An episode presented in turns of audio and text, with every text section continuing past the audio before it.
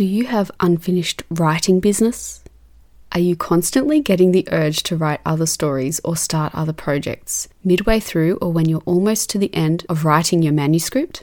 This is really common for writers, and in this episode, you'll find out how to put this recurring situation behind you and find out how to keep writing to the end. Welcome to the Unlocked Creative. Has it been on your heart to write and self publish a book? It's simpler than you think to become a published author. Hi, I'm Siobhan, and after decades of having a first draft, I finally decided to take my power back and bring my book to life. In less than three months, I was able to self publish my first book, and my mission is to help you to do the same. In this podcast, you'll learn how to start writing, find time to write, get unstuck and find motivation, learn the complete process of writing a book uncover your unique story and who you're writing for, self publish and market your first book.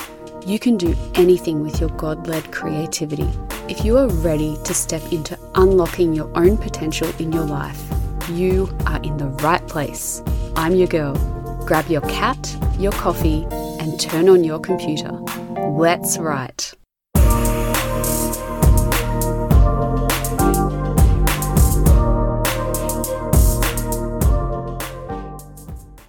You're sick and tired of getting half or part way through a story and then having a whole pile of unfinished work sitting around. You might have piles of notepads, or you've been able to stash them away in digital folders on your computer.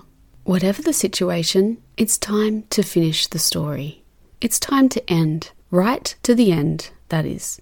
It's time to turn this around, and I'm going to show you how. But before we do, I just want to say that awareness of the fact that this is happening and keeps happening for you is a really positive step forward. So, you know, honor that. Honor that you have got this awareness.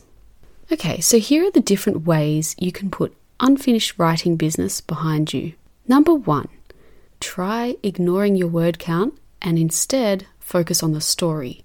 This is totally about shifting your focus from metrics and measurements to being connected to the heart of your story. If it freaks you out to do this longer term, why not just try writing from the heart for a week without looking at word count and see what happens? And then if you want to return to word count, go for it. Number two, ask yourself what is distracting me? Is it social media? Is it constant interruptions? Whatever it is, make a plan for replacing just 10 minutes of that distraction with writing. And then you can go ahead and, you know, go back to social media, see what that random person was doing, dancing, jiggling about, I don't know, or, you know, allow the interruptions. But create a boundary around when people can and can't interrupt you. And that is going to involve some communication with people who support you. So just try this portioning out of distractions see how it feels.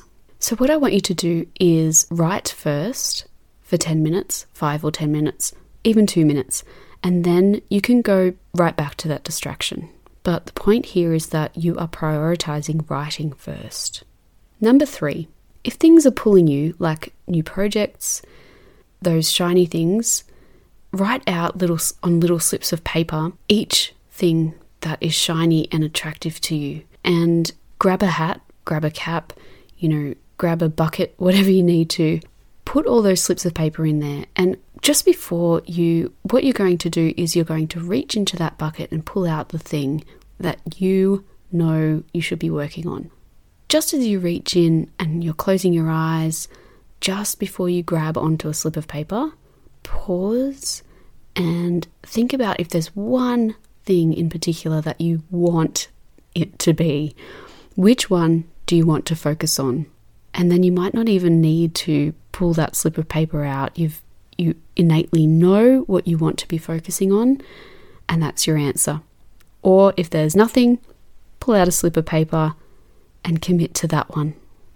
Number four, if you are just hating writing, try and put it away for a week or a month. Put a note in your calendar to consider picking it up again then. There is no shame in resting during writing in fact, it's very positive. It's a very helpful, healthy thing to be doing as part of your writing practice, having space every now and then, just like the cycles of running, you know, you run, you train, whatever you might be training for, and you build in rest into your program. Same thing. Number five, what if you are already finished? Have you thought about this one? What if your story is actually done and you're completely overanalyzing it? Ask yourself, at what point will this manuscript be infallible according to me? And there is a whole other episode on this, episode 36, on how to know when your first draft is finished, so I suggest checking that one out. I want you to think about trying one of those steps so that you can write to the end.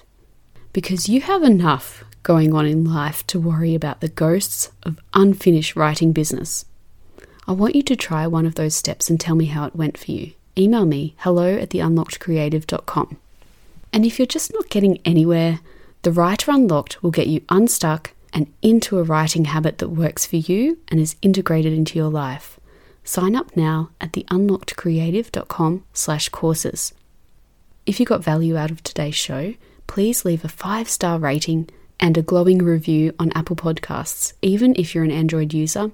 Your reviews help others to find the show and they really touch my heart. I have often read them out and would love to feature yours on the show. Till next time, take care.